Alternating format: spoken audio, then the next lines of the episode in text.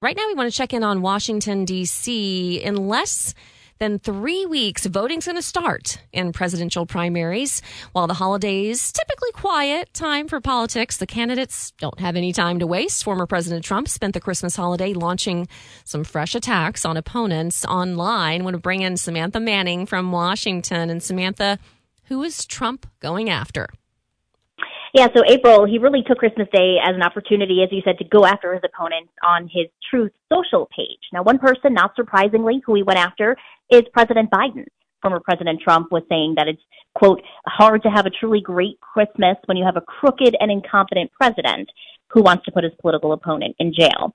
Uh, in another rant, he went after special counsel Jack Smith with the Justice Department. This is someone former President Trump has attacked quite a bit uh, in this latest rant, calling him deranged and the out of control lunatic um, who had hired attorneys connected to the swamp.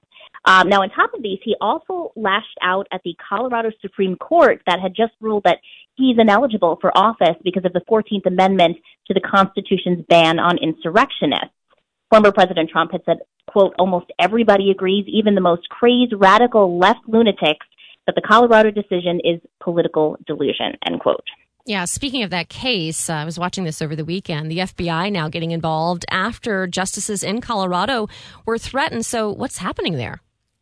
Yeah, so the FBI, FBI says it's working with law enforcement officials in the state of Colorado to investigate a series of threatening messages that were posted on social media against those four Supreme Court justices in the state. Now, of course, this came after the justices ruled last week to remove Donald Trump from the state's 2024 primary ballot. A statement from the FBI said that they're aware of the situation and they're investigating, you know, any potential threat or use of violence. They did say the postings appear to show there hasn't been a specific threat made against the judges, but they are concerned a lone actor or a group of people could commit violence in response to all this. All right. Yeah, always scary when you hear of those kinds of threats. Thanks so much, Samantha Manning.